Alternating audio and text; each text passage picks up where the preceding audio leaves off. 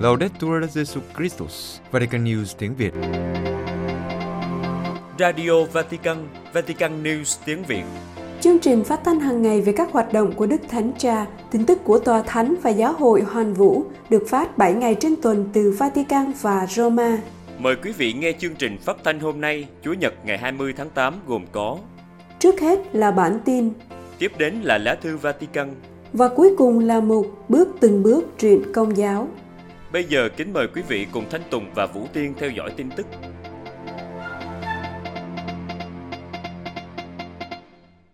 Đức Thánh Cha Francisco, Kitô hữu được kêu gọi chữa lành cơn dịch thù hận. Vatican, trong sứ điệp gửi các tham dự viên Đại hội tình thân hữu giữa các dân tộc lần thứ 44 sẽ diễn ra tại Rimini từ ngày 20 đến ngày 25 tháng 8, Đức Thánh Cha khuyến khích Kitô hữu chữa lành cơn dịch thù hận bằng cách nhận ra mỗi người đều là con Thiên Chúa và gặp gỡ tha nhân theo cách của Chúa Giêsu, đấng luôn đưa tay ra, luôn tìm cách nâng đỡ, giúp con người được chữa lành, mang lại cho họ hạnh phúc và đưa họ gặp gỡ Thiên Chúa. Đại hội năm nay có chủ đề Cuộc sống con người là một tình bạn vô tận, trích từ lời của cha Luigi Giussani, người sáng lập phong trào hiệp thông và giải phóng, về cách thế mà đức tin vào Chúa Giêsu đấng gọi những người theo Chúa là bạn hữu, làm tan biến sự cô độc và kiến tạo tình bạn với những người khác. Mở đầu sứ điệp được ký bởi Đức Hồng Y Quốc vụ Khanh Tòa Thánh Pietro Parolin, Đức Thánh Cha nhận xét rằng Hội nghị Rimini được tổ chức vào thời điểm mà chiến tranh và chia rẽ gieo rắc oán hận và sợ hãi trong lòng, và những người khác biệt thường bị coi là đối thủ. Truyền thông, với đặc tính toàn cầu và phổ biến, biến thái độ phổ biến này thành một não trạng xem sự khác biệt dường như là dấu hiệu của sự thù địch và xảy ra một loại dịch bệnh của sự thù địch. Trong bối cảnh này, theo Đức Thánh Cha, chủ đề của cuộc gặp gỡ ở Rimini có vẻ can đảm bởi vì nó đi ngược dòng trong một thời điểm được đánh dấu bởi chủ nghĩa cá nhân và sự thờ ơ, tạo ra sự cô đơn và nhiều hình thức loại bỏ người khác. Đức Thánh Cha lưu ý rằng chúng ta không thể tự sức mình thoát ra khỏi hoàn cảnh này và do đó, vào một thời điểm trong lịch sử, Thiên Chúa đã chủ động sai con của người đến, đấng tự giới thiệu mình như một người bạn. Thần khí của Chúa Kitô phục sinh đã phá vỡ sự cô đơn bằng cách ban cho con người tình bạn của người như ân sủng thuần khiết. Đức Thánh Cha nhắc lại thông điệp Fratelli Tutti. Trong đó, tình bạn xã hội được xem như một giải pháp ngay cả trong những tình huống bi kịch nhất, ngay cả khi đối mặt với chiến tranh, thì nó là tình bạn đích thực. Trong một xã hội, nó là một điều kiện khả thi cho sự cởi mở thực sự của toàn thế giới.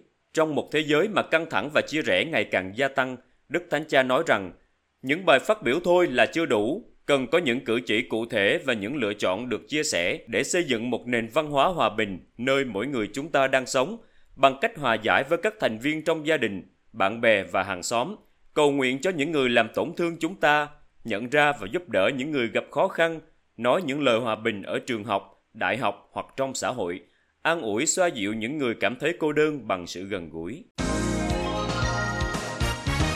Đức Thánh Cha an ủi mẹ của một bạn trẻ qua đời khi trở về từ Đại hội Giới Trẻ Thế Giới. Vatican, Đức Thánh Cha đã gọi điện thoại để an ủi mẹ của Luca, một bạn trẻ Ý vừa trở về từ Đại hội Giới Trẻ Thế Giới, nhưng qua đời vài ngày sau đó vì bị nhiễm khuẩn. Thánh lễ an táng cho Luca, 24 tuổi, được Đức cha Raimondi, giám mục phụ tá Milan, cử hành tại nhà thờ Thánh Hilario ở Varese vào ngày 18 tháng 8. Đức cha Raimondi cho biết, khi được tin Luca qua đời, Đức Thánh Cha đã gọi điện thoại cho mẹ của Luca. Hết sức xúc động và quá bất ngờ, bà đã báo tin này cho Đức Cha. Bà bày tỏ lòng biết ơn vì sự tử tế của Đức Thánh Cha. Theo bà, Đức Thánh Cha cũng đau với nỗi đau của bà. Bà nói, Đức Thánh Cha đã khóc cùng với tôi và trên hết, Ngài như một người cha. Ngài đã an ủi tôi như một người cha. Tôi rất xúc động. Luca Resatu ra đi để lại nhiều nỗi tiếc thương cho gia đình và bạn bè. Bạn trẻ này đã được nhiều người biết đến vì chứng tá đức tin và lòng vị tha. Trước khi cùng với những người trẻ khác đến Lisbon tham dự Đại hội Giới Trẻ Thế Giới, Luca thường xuyên tham dự các cử hành và hoạt động của giáo xứ và tham gia vào phong trào công giáo tiến hành. Nói về cuộc đời của người trẻ 24 tuổi này, Đức cha Raimondi cho rằng ai cũng thương tiếc trước cái chết của một người trẻ tốt lành này, nhưng thánh lễ an táng với sự hiện diện đông đảo của các bạn trẻ đến cầu nguyện là điều mà Luca phải tự hào. Đức cha đã nói với các bạn trẻ hiện diện tại Thánh lễ trong năm Thánh 2025 khi chúng ta đến Roma, chính Luca sẽ là người bảo trợ chúng ta. Luca sẽ đồng hành với chúng ta từ thiên đàng. Tôi mời gọi các bạn, những người đang hiện diện ở đây nhưng không thường xuyên đến nhà thờ, hãy tự hỏi tại sao người trẻ này lại được nhiều người yêu mến như vậy. Niềm vui của Luca là gì? Đức tin không phải là một trò đùa, đức tin thay đổi cuộc sống của một người. Luca thực sự là một nhà truyền giáo, ngay cả với cái chết của mình, bạn trẻ này đã làm chứng cho đức tin. Bề trên tổng quyền dòng tên lên án chế độ độc tài Nicaragua chiếm giữ Đại học Trung Mỹ. Roma, cha Arturo Sosa, bề trên tổng quyền của dòng tên, đã lên án việc chế độ độc tài Daniel Ortega ở Nicaragua tịch thu Đại học Trung Mỹ, đồng thời lên án biện pháp này là bất công và gây bất lợi cho đất nước. Việc sung công tài sản của Đại học Trung Mỹ được xem là một trong những cơ sở giáo dục tư nhân chính ở Nicaragua và việc đóng cửa đại học đã khiến hơn 9.500 sinh viên không được tiếp cận giáo dục đã bị chỉ trích mạnh mẽ trong cả nước và quốc tế. Trong thư gửi cho tỉnh dòng Trung Mỹ ở San Salvador hôm 17 tháng 8, cha Sosa đã bày tỏ sự ngạc nhiên tột độ của ngài và nỗi đau lớn hơn đối với những hậu quả đối với giới trẻ và toàn thể người dân Nicaragua. Cha lên án việc tịch thu này và bày tỏ tình liên đới với Đại học Trung Mỹ, ban giám đốc cũng như ban giảng viên và điều hành của đại học. Chính quyền Nicaragua đã tịch thu đại học với cáo buộc đây là trung tâm khủng bố, nơi tổ chức các nhóm tội phạm. Bề trên tổng quyền dòng tên khẳng định rằng các cáo buộc chống lại Đại học Trung Mỹ là hoàn toàn sai và không có bất kỳ cơ sở nào. Ngài nói thêm rằng cần một phiên tòa công bằng, công lý khách quan để đưa ra ánh sáng sự thật về toàn bộ âm mưu mà chính phủ đã thực hiện chống lại Đại học Trung Mỹ kể từ cuộc biểu tình của giới trẻ năm 2018, cũng như chống lại nhiều hoạt động khác của giáo hội công giáo và hàng ngàn tổ chức xã hội dân sự để bóp nghẹt, đóng cửa hoặc chiếm đoạt chúng. Cha Sosa nói rằng các biện pháp chống lại Đại học Trung Mỹ là biểu hiện của bầu không khí bạo lực và mất an ninh đã hình thành trong nước. Ngài nói, với những lời vu khống tương tự, họ cũng đã chà đạp lên quyền lợi, danh tiếng, tính mạng và tài sản của rất nhiều người. Cha cũng kêu gọi hòa giải và đối thoại. Tôi hợp với lời yêu cầu đảo ngược và sửa chữa biện pháp tư pháp chống lại Đại học Trung Mỹ để chính phủ chấm dứt hành vi gây hấn với đại học và các thành viên của nó, để con đường đối thoại dựa trên sự thật tự do và quyền được giáo dục có chất lượng cho giới trẻ và cho tất cả người dân Nicaragua được mở ra. Đại học Trung Mỹ được dòng tên thành lập năm 1963 đã phải đối mặt với sự quấy rối và đàn áp kể từ các cuộc biểu tình chống chính phủ vào năm 2018. Trước tình trạng bạo lực lan tràn, các giám mục Mexico kêu gọi cầu nguyện cho hòa bình. Mexico, trong một video mới công bố, Hội đồng Giám mục Mexico bày tỏ mối quan ngại rằng chúng ta đang sống trong bạo lực ở đất nước này và kêu gọi ngày toàn quốc cầu nguyện cho giáo dục và hòa bình trong tất cả các thánh lễ vào Chúa Nhật 20 tháng 8. Theo dữ liệu từ Bộ An ninh và Bảo vệ Công dân, kể từ khi Tổng thống André Manuel López Obrador nhận chức vào ngày 1 tháng 12 năm 2018, 131.507 vụ giết người cấp độ 1 đã được ghi nhận ở Mexico cho đến nay. Trong video, các giám mục nói về những vụ bạo lực tiêu biểu xảy ra trong thời gian gần đây, vụ phụ nữ trẻ Milagros bị kẻ tấn công đâm chết vì không giao tiền, hai vụ phụ huynh đánh giáo viên vì mắng con trai họ, vụ một người đàn ông tấn công giả man nhân viên Subway khi nhân viên yêu cầu người này xếp hàng. Tuy nhiên, đối với các giám mục Mexico, thực tế này có thể được thay đổi thông qua giáo dục, đặc biệt là trong gia đình. Các giám mục nói trong video, điều quan trọng là củng cố tình yêu thương và giúp chữa lành vết thương, nhận ra rằng việc vượt qua bạo lực sẽ chỉ có thể thực hiện được khi sử dụng khéo léo các công cụ có được thông qua cầu nguyện và giáo dục là những điều giúp chúng ta nói được ngôn ngữ hòa bình. Chúng tôi mời gọi tất cả các giáo sứ và phong trào giáo dân tham gia cử hành thánh lễ vào ngày cầu nguyện hàng tháng để cầu xin Chúa cho chúng ta có thể giáo dục và suy nghĩ vì hòa bình. Ngày cầu nguyện hàng tháng được bắt đầu sau vụ hai linh mục dòng tên bị sát hại vào tháng 6 năm 2022 và là một phần trong chiến lược của giáo hội công giáo nhằm giảm thiểu bạo lực. Ngoài sáng kiến này, giáo hội ở Mexico còn thực hiện các dự án khác để thúc đẩy hòa bình, bao gồm các cuộc đối thoại về công lý và an ninh với các chủ đề xã hội, chính trị và kinh tế khác nhau, đang cố gắng xác định nhu cầu của đất nước. Ba nhà thờ ở Myanmar bị quân đội tấn công. Yangon, một nhà thờ công giáo ở bang Kayat và hai nhà thờ tin lành Baptist ở bang Chin, Myanmar đã bị hư hại do các cuộc không kích của quân đội nước này. Ba nhà thờ nằm trong khu vực có đa số Kitô hữu ở quốc gia bị ảnh hưởng bởi cuộc nội chiến. Nơi thờ phượng đầu tiên bị không kích vào ngày 12 tháng 8 là nhà thờ Đức Mẹ Maria Thương Xót ở làng Tithoku thuộc giáo phận Loi Câu, bang Kaya. Mặc dù không có thiệt hại về người, nhưng các cuộc tấn công có chủ đích vào các ngôi làng đã làm cho mái nhà, trần nhà và các cửa sổ bị sập. Tại bang Chin, một khu vực khác cũng có đa số dân là Kitô hữu, hai nhà thờ tin lành đã bị không kích vào ngày 14 tháng 8. Theo một giám mục của giáo hội tin lành, các nhà thờ đã bị nhắm mục tiêu nhưng trước đó không có bất kỳ sự khiêu khích nào. Việc nhắm mục tiêu vào các khu phức hợp và tòa nhà tôn giáo chắc chắn là ngược với ý Chúa. Vấn đề sẽ khác nếu có các nhóm vũ trang ở đó, nhưng đây chỉ là những nơi thờ phượng của các Kitô hữu. Chính quyền quân sự đã không đưa ra bất kỳ tin tức nào về thiệt hại đối với ba nhà thờ này từ khi quân đội đảo chính vào tháng 2 năm 2021. Cho tới nay đã có ít nhất 100 địa điểm tôn giáo, trong đó ít nhất 55 tòa nhà và nhà thờ của các Kitô hữu bị quân đội phá hủy. Năm trong 16 giáo phận của Myanmar đã phải chứng kiến hàng loạt các vụ đụng độ. Chỉ riêng tại Loi Cao, ít nhất 10 nhà thờ đã bị tấn công và một số giáo sứ đã bị bỏ hoang sau khi hàng ngàn người bỏ chạy kể từ khi xung đột giữa quân đội và lực lượng nổi dậy nổ ra vào tháng 5 2021. Trích dẫn các thỏa thuận quốc tế như Công ước Hague, các vị lãnh đạo giáo hội công giáo địa phương đã nhiều lần kêu gọi bảo vệ các địa điểm tôn giáo, nơi thờ phượng, trường học và trung tâm y tế. Chủ nhật ngày 20 tháng 8, toàn thể giáo hội công giáo Pakistan cầu nguyện cho hòa bình và hòa giải. Lahore, Hội đồng Giám mục Công giáo Pakistan ấn định vào Chủ nhật 20 tháng 8, toàn thể các cộng đoàn công giáo trên toàn quốc cầu nguyện cho hòa bình và hòa hợp tôn giáo, nói không với mọi hình thức bạo lực và hận thù, những thứ luôn là những điều bất công là chất độc cho xã hội. Lời kêu gọi cầu nguyện này được đưa ra sau cuộc tấn công của đám đông vào ngày 16 tháng 8 năm 2023 nhắm vào các cộng đoàn Kitô và phóng hỏa một số nhà thờ tại thị trấn Jaranwala thuộc quận Faisalabad của Pakistan sau khi hai Kitô hữu bị cáo buộc đã xúc phạm kinh Koran của Hồi giáo.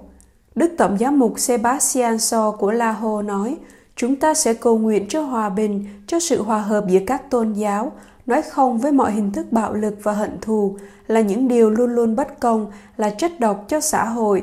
Chúng ta khẩn cầu Thiên Chúa, đấng ban phát mọi điều tốt lành và xin tất cả những người thiện trí, Kitô hữu và Hồi giáo ở bên cạnh chúng ta, đoàn kết vì một Pakistan hòa bình, không hận thù, nơi các quyền, tự do và tín ngưỡng của mọi công dân được tôn trọng. Một ngày sau sự việc, nhiều cảnh sát đã được triển khai trong khu vực để khôi phục an ninh. Các tổ chức chính trị đã đảm bảo một cuộc điều tra và xác định trách nhiệm để xác định những kẻ xúi dục và thực hiện cuộc tấn công chống các Kitô hữu. Chủ tịch Hội đồng Giám mục Pakistan, Đức Tổng giám mục Joseph Assad của Islamabad Rawalpindi bày tỏ hy vọng luật pháp và công lý sẽ được khôi phục và một xã hội tốt đẹp hơn sẽ được xây dựng. Trong khi giám mục Anh giáo Anzad Marshall yêu cầu chính phủ đảm bảo công lý và an ninh cho tất cả mọi người. Ông Aman Bati, người công giáo đứng đầu diễn đàn Liên minh thiểu số Pakistan lưu ý rằng một lần nữa, những lời buộc tội bán bổ là cái cớ để biện minh cho các cuộc tấn công hàng loạt vào những người vô tội và những nơi thờ phượng của các Kitô hữu. Cũng như nhiều đại diện tôn giáo và dân sự, Kitô giáo và Hồi giáo, Ủy ban Quốc gia về Công lý và Hòa bình thuộc Hội đồng Giám mục Pakistan cũng lên án vụ việc, bày tỏ mối quan ngại về cuộc tấn công nghiêm trọng này nhằm vào các Kitô hữu và nhắc lại những lời buộc tội sai lầm trong quá khứ về sự bán bổ, dẫn đến những vụ việc tương tự. Thay mặt toàn thể giáo hội công giáo ở Pakistan, Ủy ban bày tỏ tình liên đới với các gia đình Kitô hữu bị ảnh hưởng, khuyến khích mọi người hiệp nhất trong lời cầu nguyện và bày tỏ sự lạc quan về phản ứng của chính phủ đối với việc tái thiết các nhà thờ và nhà ở bị phá hủy. Ủy ban kết luận, sự kiện Jaranwala nhắc nhở mọi người về tính cấp thiết của việc thúc đẩy sự hòa hợp, thống nhất và hiểu biết giữa các cộng đồng tôn giáo, bày tỏ hy vọng rằng tất cả các thành phần của xã hội làm việc vì công lý, hòa bình và cùng chung sống. Quý vị vừa theo dõi bản tin ngày 20 tháng 8 của Vatican News tiếng Việt. Vatican News tiếng Việt Chuyên mục Lá thư Vatican tòa thánh và viễn tượng chiến tranh Nga và Ukraine.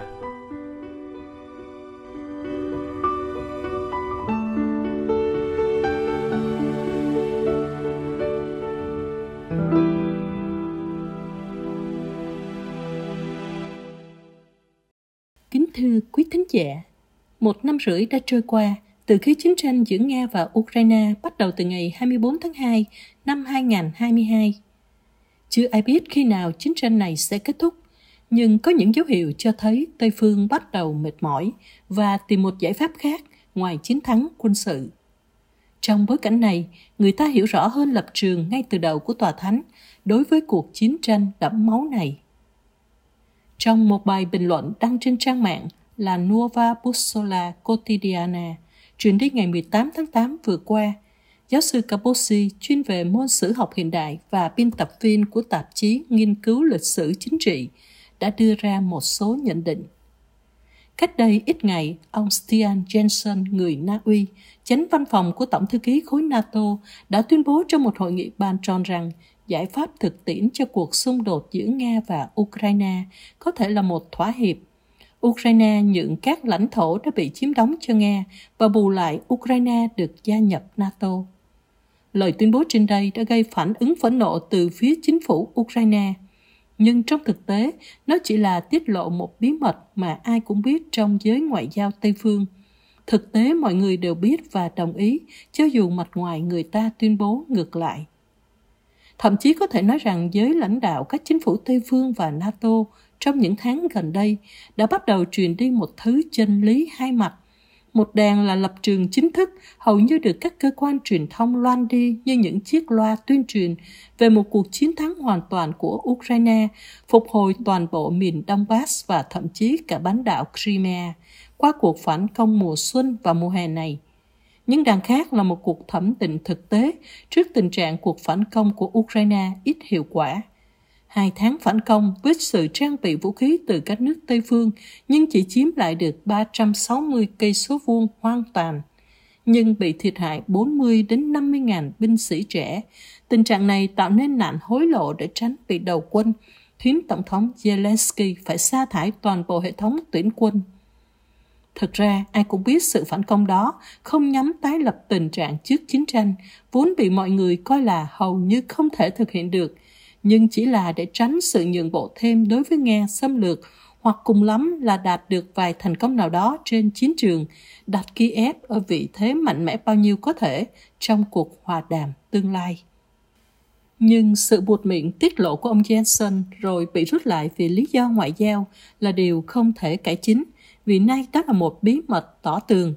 Và người ta còn nói rằng ngay từ đầu, đường lối của chính phủ Joe Biden và nguồn máy quân sự của Mỹ là kiểm soát NATO, biến Ukraine của Zelensky thành tiền quân của NATO để mở rộng về phía đông trong cuộc thử sức chung kết giữa Nga và Ukraine sau cuộc xung đột hồi năm 2014 và dùng nó để hoàn toàn thu tóm Ukraine khi nước này không còn lãnh thổ nguyên thủy nữa, đồng thời đặt chế độ Putin dưới sức ép và loại trừ mọi liên hệ chính trị kinh tế giữa chế độ này với Liên hiệp Âu Châu. Tóm lại, theo giáo sư Kaposi, càng ngày người ta càng thấy viễn tượng một thỏa hiệp, trong đó các cường quốc thế giới, mỗi nước đều chiếm được phần lợi của mình – nhưng giá phải trả cho tình trạng đó là máu của toàn thể nhân dân Ukraine, những người theo Tây Phương cũng như những người theo Nga, và máu của nhân dân Nga. Cả hai bên đều phải hy sinh hàng chục ngàn những người lính trẻ tại mặt trận.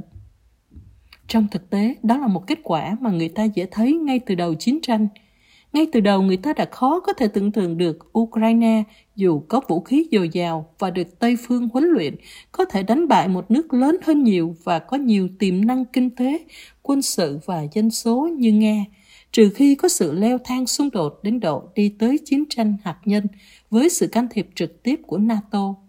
Rất may giả thuyết này với những hậu quả bi thảm cho đến nay chỉ có trên giấy tờ.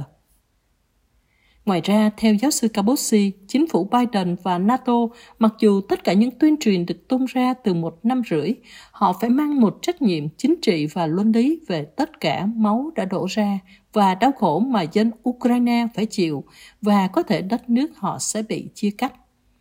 Thực vậy, giả sử có cuộc đình chiến ngay từ đầu xung đột dựa trên sự trung lập của Ukraine dưới sự giám sát của quốc tế, thì sự toàn vẹn lãnh thổ của Ukraine được bảo đảm và sẽ tránh được cái chết cho hàng trăm ngàn người. Nhưng như đã biết, giả thiết ấy bị chôn vùi vì cuộc thảm sát ở Bucha đã bị NATO lợi dụng để ủng hộ chủ trương chiến tranh quyến liệt chống Nga. Trong việc theo đuổi chiến tranh hiện nay, báo chí gần đây cũng nhắc đến điều này là Ukraine đang trở thành một phòng thí nghiệm các vũ khí tương lai. Cuộc chiến được coi như một cơ hội để cứu xét hiệu năng của các vũ khí mới. Trong số này có các máy bay không người lái tự sát, chúng bay trên không cho đến khi nhận diện được mục tiêu và phá hủy nó. Các máy bay này ngày càng phổ biến ở Ukraine và các hãng kỹ thuật cao cấp đang mở chi nhánh ở Ukraine – được chính phủ liên hệ khuyến khích và thử nghiệm các loại khí giới này ngay lập tức. Thực trạng trên đây giúp hiểu rõ lập trường của tòa thánh, vốn không tìm kiếm lợi lộc chính trị, kinh tế nào khác, ngay từ đầu đã hết sức chống lại giải pháp chiến tranh và bạo lực, và thay vào đó là đối thoại và tìm một thỏa hiệp giữa hai bên. Lập trường đó mới được Đức Tổng giám mục Paul Gallagher, ngoại trưởng tòa thánh, lập lại trong cuộc phỏng vấn dành cho báo Il Mattino ở Napoli hôm 9 tháng 8 vừa qua, khi nói đến mỗi bên cần thiết phải từ bỏ một cái gì. Đức Tổng giám mục nói, người ta có thể hiểu những lý do của Tổng thống Zelensky về phương diện quân sự, nhưng điều cấp thiết là cố gắng hết sức để chiến tranh chấm dứt càng sớm càng tốt chắc chắn là cần phải là một nền hòa bình công chính, một giải pháp mang lại hy vọng cho tất cả mọi người. Và người ta hiểu rằng tất cả những điều đó đòi hỏi mỗi phía phải sẵn sàng chấp nhận, từ bỏ một cái gì đó khi có thể. Đối với chúng tôi, chiến tranh không phải là một trận đấu phải kết thúc với kẻ thắng người thua. Như Đức Thánh Cha đã nói, chiến tranh là một sự thất bại bi thảm đối với tất cả mọi người. Trong cuộc phỏng vấn, Đức Tổng giám mục Gallagher nhận xét rằng điểm khủng hoảng hiện nay là người ta chẳng hề quan tâm đến việc làm trung gian và đối thoại. Về phương diện ngoại giao, tôi có thể định nghĩa tình trạng bế tắc hiện thời. Đó là một thái độ trầm trọng. Đứng trước tình trạng này, giáo hội cảm thấy cần phải dấn thân hơn nữa để tìm kiếm một cơ hội nói chuyện với tất cả mọi người. Chúng ta không thể cam chịu tình trạng vũ khí làm chủ mọi nơi – Hàng ngày chúng ta chứng kiến những đổ vỡ và tàn phá của mọi cuộc xung đột mà không ai biết khi nào sẽ chấm dứt. Đức Tổng giám mục xác tín rằng sau cùng thì bàn thương thuyết là điều sẽ xảy đến. Ngài nói, chính Tổng thống Zelensky là người đầu tiên đã nói điều đó. Ngay sau cuộc xâm lược, cho dù từ đó tình trạng trở nên trầm trọng đến độ người ta thấy viễn tượng một cuộc đình chiến là điều khó khăn – Người ta có thể hiểu lập trường của Tổng thống Zelensky về phương diện quân sự, nhưng điều cấp thiết là thực hiện tất cả những cố gắng để chiến tranh sớm chấm dứt bao nhiêu có thể. Dĩ nhiên đó phải là một nền hòa bình công chính, mang lại hy vọng cho mọi người. Sau cùng, Đức Tổng giám mục nhận xét rằng bức tường dững dưng với sự trung gian rất dày và nó tiếp tục như vậy. Nhưng sự sẵn sàng đối thoại chính là điều đầu tiên cần đạt tới – cũng vì để đối thoại luôn cần có một nội dung chân lý.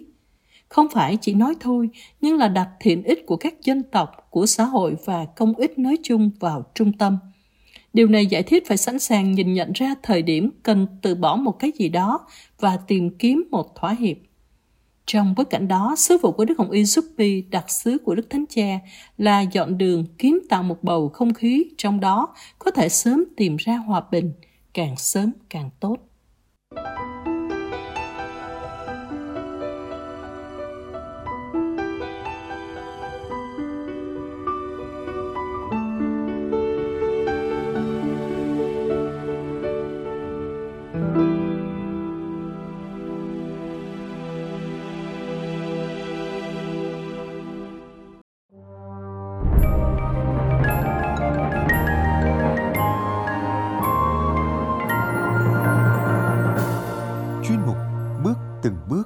Chuyện ngắn nhà đạo của Vatican News tiếng Việt.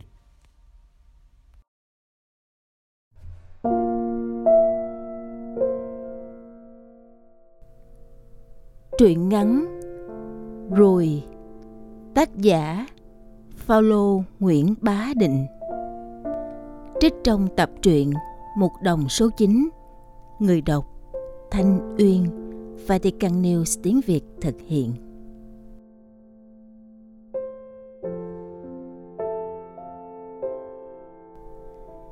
Hai mươi chín Tết. Quán cơm tám hổ vẫn đông nghịch khách. Người ta trồng rắn kiên nhẫn xếp hàng chờ đến lượt nhận phần ăn. Trời Sài Gòn vẫn còn nóng bức. Ai nấy mồ hôi nhễ nhãi, mắt mờ đi vì chờ quá lâu. Bầy ruồi cũng tham gia vào đoàn người ấy.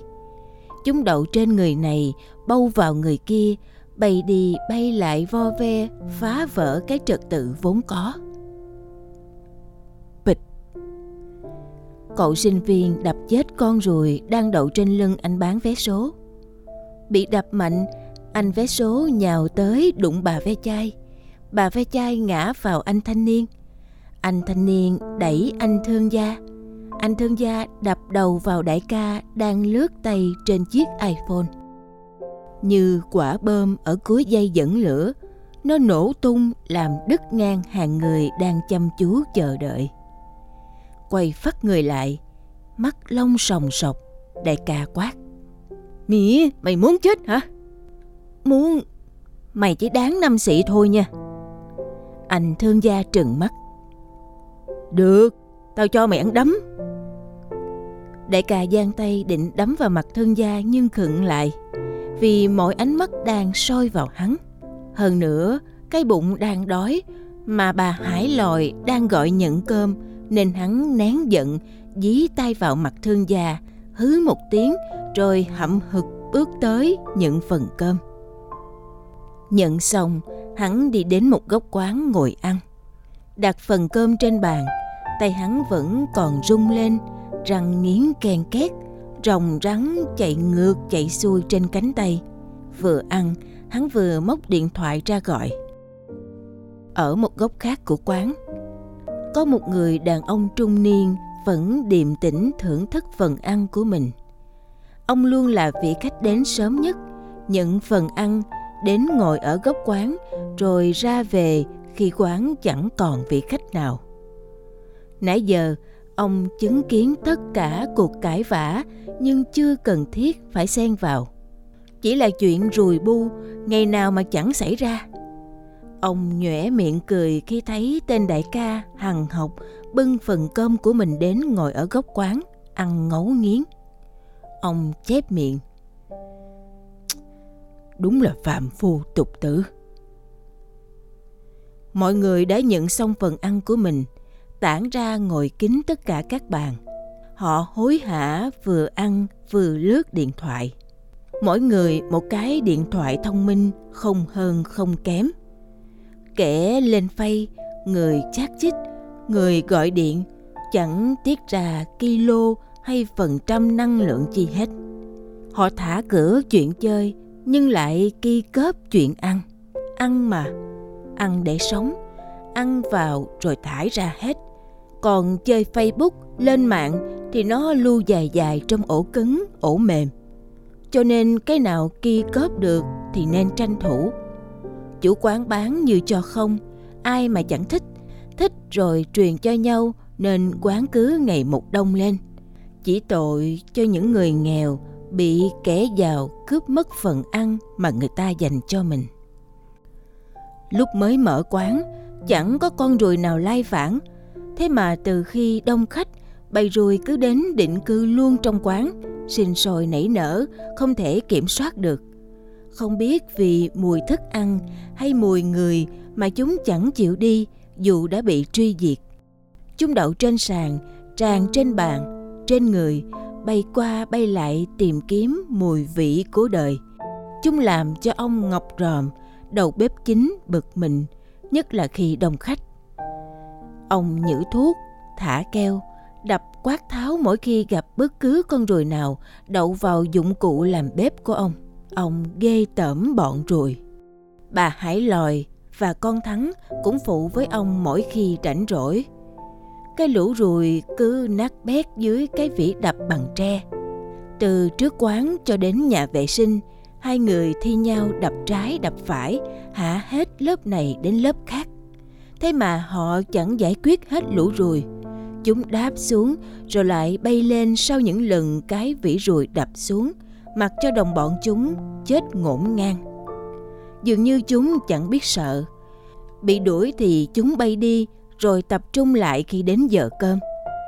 Khi ấy, chúng tha hồ lẫn trốn trong đám người đang xếp hàng nhận đồ ăn. Khi đám người tản ra thì chúng cũng thi nhau đáp xuống các bàn ăn để thưởng thức. Thiệt mệt với bọn ruồi chết tiệt. Có điều, chẳng vị khách nào dám lên tiếng phàn nàn. Rồi bu thì kệ nó, nó bay đi rồi, họ lại điềm tĩnh thưởng thức và lướt mạng. Tên đại ca ăn quá nửa phần cơm thì bên ngoài quán có tiếng xe máy gầm rú rồi đổ hẳn cả đám trước cửa. Mọi người ngừng ăn, đổ dồn mọi cặp mắt vào đám lâu la bước xuống xe, nhào vô quán như một đám ruồi trâu, đầu xanh, đầu đỏ, xỏ mũi, xỏ tai, rồng rắn đầy mình. Chúng gào thét như những con sói đang tìm mồi, tập trung trước mặt tên đại ca chờ hiệu lệnh. Chúng làm cho cả quán như co lại, đánh rơi cả muỗng nĩa. Tên đại ca liền chỉ mặt anh thương gia hét lớn. Giết, giết nó cho tao! Tiếng thét và cái phất tay như có sức mạnh khủng khiếp đẩy cả đám nhào đến chỗ anh thương gia, sát khí đằng đằng.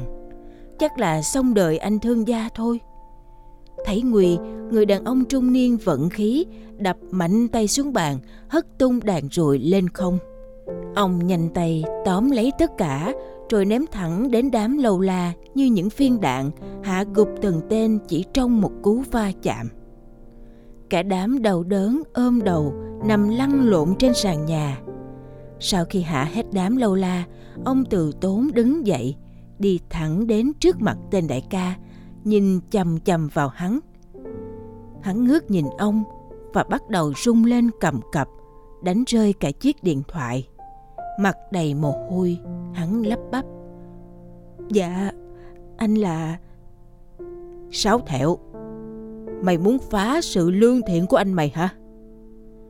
Nghe giọng nói quen thuộc, hắn càng sợ hãi hơn. Dạ, anh... anh Tám... Ờ, không, ờ, đại ca, đại ca vẫn còn sống sao? Người đàn ông phất tay. Biến! Tên đại ca và cả đám ngồi ngóp bò ra khỏi bàn, lên xe, biến mất. Người đàn ông quay lại nhìn mọi người, cười nhẹ. À, xin mọi người yên tâm, xong rồi. Tôi hứa, xong cả rồi, xin cứ dùng bữa tự nhiên nha. Nói xong, ông ta trở lại bàn tiếp tục thưởng thức phần ăn của mình. Gió mát từ đâu thổi mạnh vào quán, làm lũ ruồi động cánh bay tán loạn, vụt hết ra ngoài. Bây giờ trong quán chỉ còn lại vài con mập ú đậu trên phần cơm của anh thương gia và tên đại ca. Chúng bay chẳng nổi nữa, cứ bò qua bò lại rồi ngã lăn ra chết. Lúc này không khí trong quán như giãn ra, tiếng nói cười lại rơm rã. Ông Ngọc Rơm nhìn người đàn ông gật đầu thán phục. Nhất trên đời luôn. Bà Hải lòi phe phẩy cái quạt giấy nhoẻ miệng cười mãn nguyện. Con Thắng hí hửng bưng ngay một bát canh khổ qua trứng đến cho ông đàn ông. Dạ, con mời ông chủ. Ông nhìn nó, cười vui vẻ. ơi cảm ơn con, nhất con gái luôn đó. Nâng chén canh, hấp lấy một muỗng, nhai chậm rãi và từ từ nuốt. Anh Tám cảm nhận hết mùi vị đắng của món canh. Anh lại nhìn con Thắng và thả nhẹ. Trời hôm nay mát quá còn ha. Dạ, mát cả đầu luôn đó ông chủ. Trời đã quá trưa. Những người lao động nôn nóng ăn cho xong phần cơm để kịp giờ vào ca. Dường như họ chẳng mấy quan tâm đến chuyện vừa xảy ra. Cả những người bán vé số cũng vậy. Họ vội vã ra đi mong bán cho xong sớm sắp vé số để trở về đón con. Bởi vì đối với họ, đây là những giờ phút cuối cùng của năm cũ để có thể kiếm thêm chút tiền mua quà cho gia đình trước khi về quê ăn Tết. Vì thế, họ đã vô tình đánh mất cơ hội thưởng thức món canh miễn phí ngon lành của chủ quán.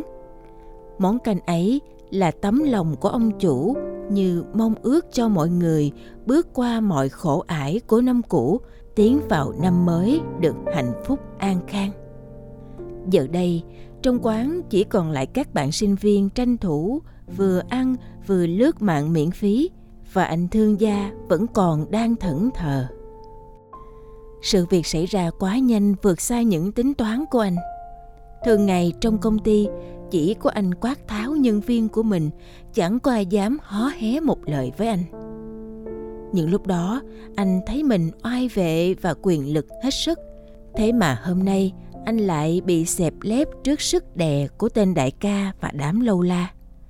May mà ông chủ quán kịp thời can thiệp ôi con người trông có vẻ bình thường kia lại có sức cứu vớt mạnh mẽ đến thế con người ấy quả thật vĩ đại giúp người mà chẳng đòi đền đáp đấy cái quán cơm hai ngàn đồng dành cho dân lao động nghèo và sinh viên đủ thấy tấm lòng bao dung độ lượng của ông.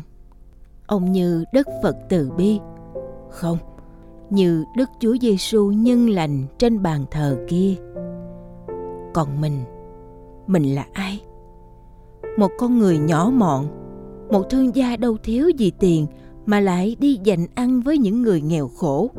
Đúng ra mình phải giúp ông một tay cưu mang những mảnh đời đau khổ phải mình phải làm ngay xem như cảm ơn và xin lỗi ông cũng như mọi người suy nghĩ thông suốt mọi sự anh thương gia đứng dậy sửa lại quần áo rồi tiến đến trước mặt anh tám cúi đầu. Dạ em cảm ơn ông chủ nhiều. Anh tám hiền hòa nhìn anh. Ông chủ ở đây ai cũng là ông chủ hết. Mình chỉ giúp họ một tay thôi. Dạ, em cũng xin giúp mọi người một tay. Anh Tám đứng dậy, ánh mắt bừng sáng long lanh, nắm chặt tay anh thương gia. Cảm ơn anh. Bây giờ mình biết là mình không bị điên như người đời nói.